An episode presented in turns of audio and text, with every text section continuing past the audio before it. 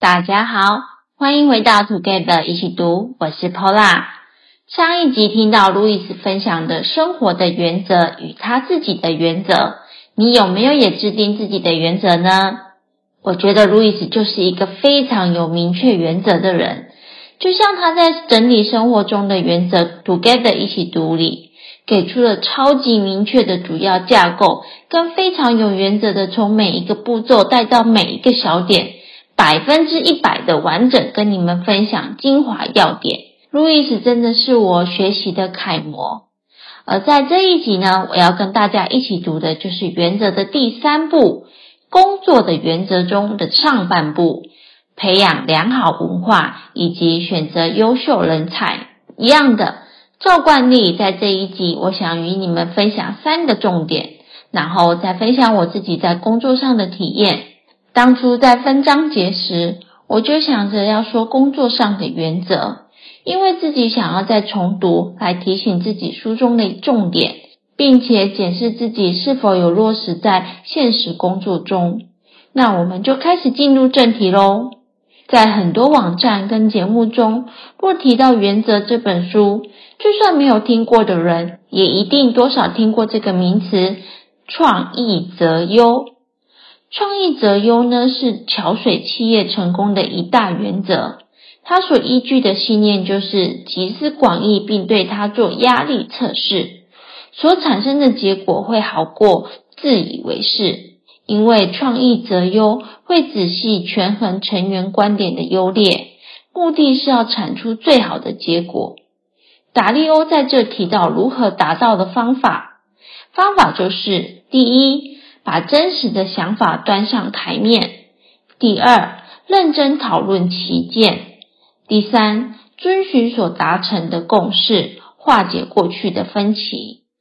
而在执行这些方法时，切记要极度真实和极度透明是基础。说到这些方法，第一个方法，把真实的想法端上台面，与第二个方法，认真讨论其见，就让我想到德国的一句谚语，但因为我不会说德文，就让我说英文吧，就是 Let's put the fish on the table。 中文的意思就是把最难处理和最不想讨论的话题比喻做鱼，就让我们直接摊在砧板上，宰了它，正面的面对，并且讨论出一个结果来。然后就是第三个方法，遵循所达成的共识。英文中我们常说的一句话 Let's agree to disagree， 这句话非常白话，那就是首先要同意彼此有不同的意见，但到最后我们都要同意一个方向，并一起达成共识跟前往。在我自己的工作中，就是天天在上演这些戏码，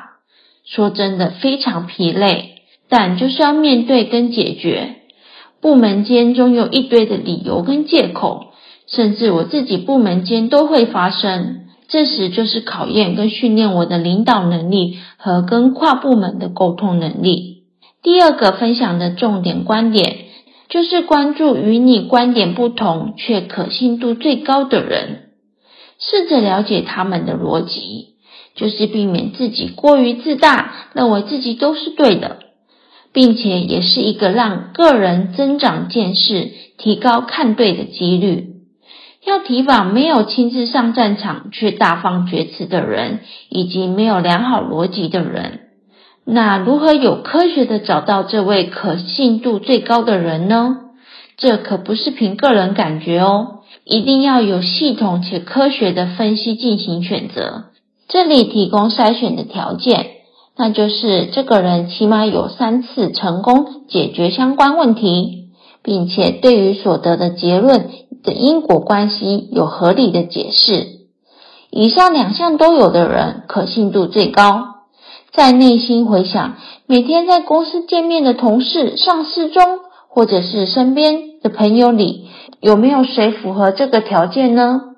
因为我自己呢是一个遇强则强的人，因此我也很想要自己身边有一个这样子亦敌亦友的对象，让我可以互相竞争跟学习。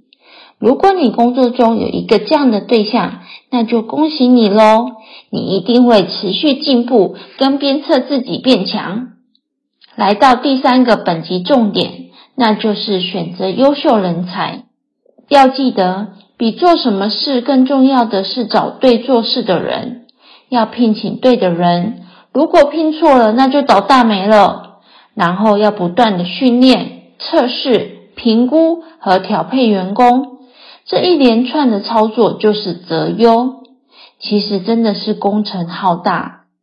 如果你进入的是一间成熟的公司，那就是着重于最后一项，不断的训练、测试、评估跟调配员工。而在这里想小小的抱怨一下，我目前的状态反而是前面的3点一直在无限的循环。现在就职的公司刚成立满1年，部门间的调配跟异动还在持续的发生。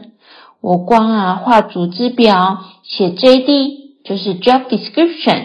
还有跟讨论 Workflow 工作流程，就已经进入了第3轮了，但一切都还在讨论中，并且我还要再面临一大堆外部的客人跟开发，我整个人就是快要爆炸了。好咯，还是要说回评估人才的部分。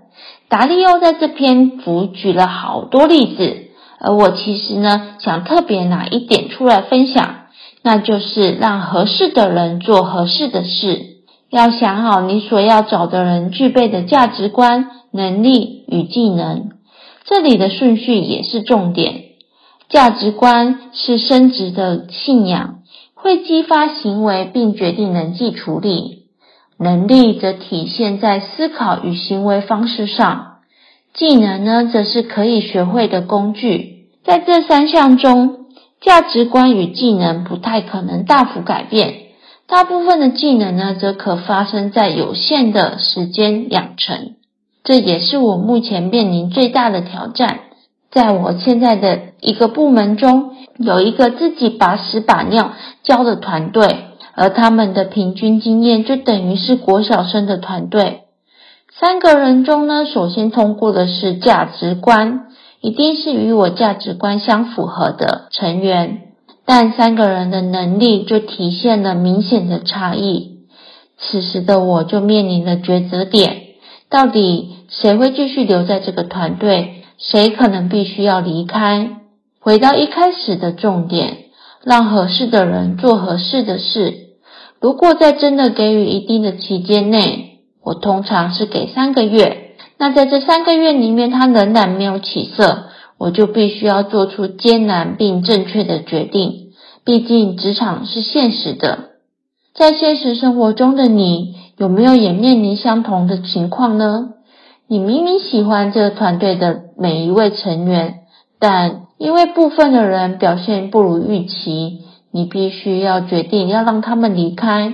要是你，你会怎么决定呢？欢迎你留言跟我分享你的想法，也让我有一些新的观点。最后总结，创意择优是一个动态的过程。达利欧将工作的原则汇整成3个部分。第一，培育良好的文化；第2，选择优秀人才；第3，打造跟更新机器。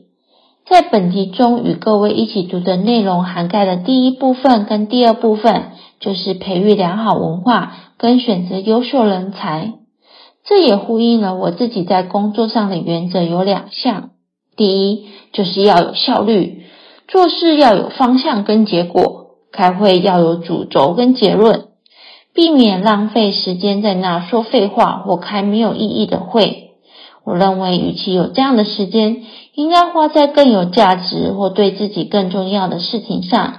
例如与家人一起共享时光或者是从事自己喜欢的事物。第2个原则是建立有效团队。身为管理者，我的职务是要取求真相与实现卓越，而不是讨好人。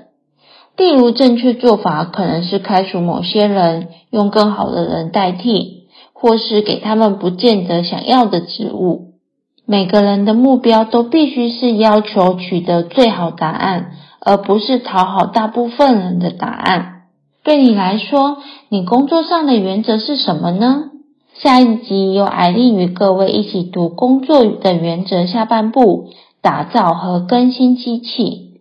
听完下集后，就是完整的一起读完《原则》这本书，知道桥水的成功原则，知道达利欧的成功原则。也希望你与我们分享你的原则跟为什么。有时将自己的想法与别人分享，你会在阐述自己的想法过程中，检视自己是否有遗漏或偏失，重新校正并执行自己的原则。最后，如果喜欢我们的节目，也给我们5星好评，并且推荐给你身边也喜欢阅读的朋友。也欢迎留言写下你对这集的想法与意见。祝大家有一个愉快美好的一天！Together 一起读，与你下次见。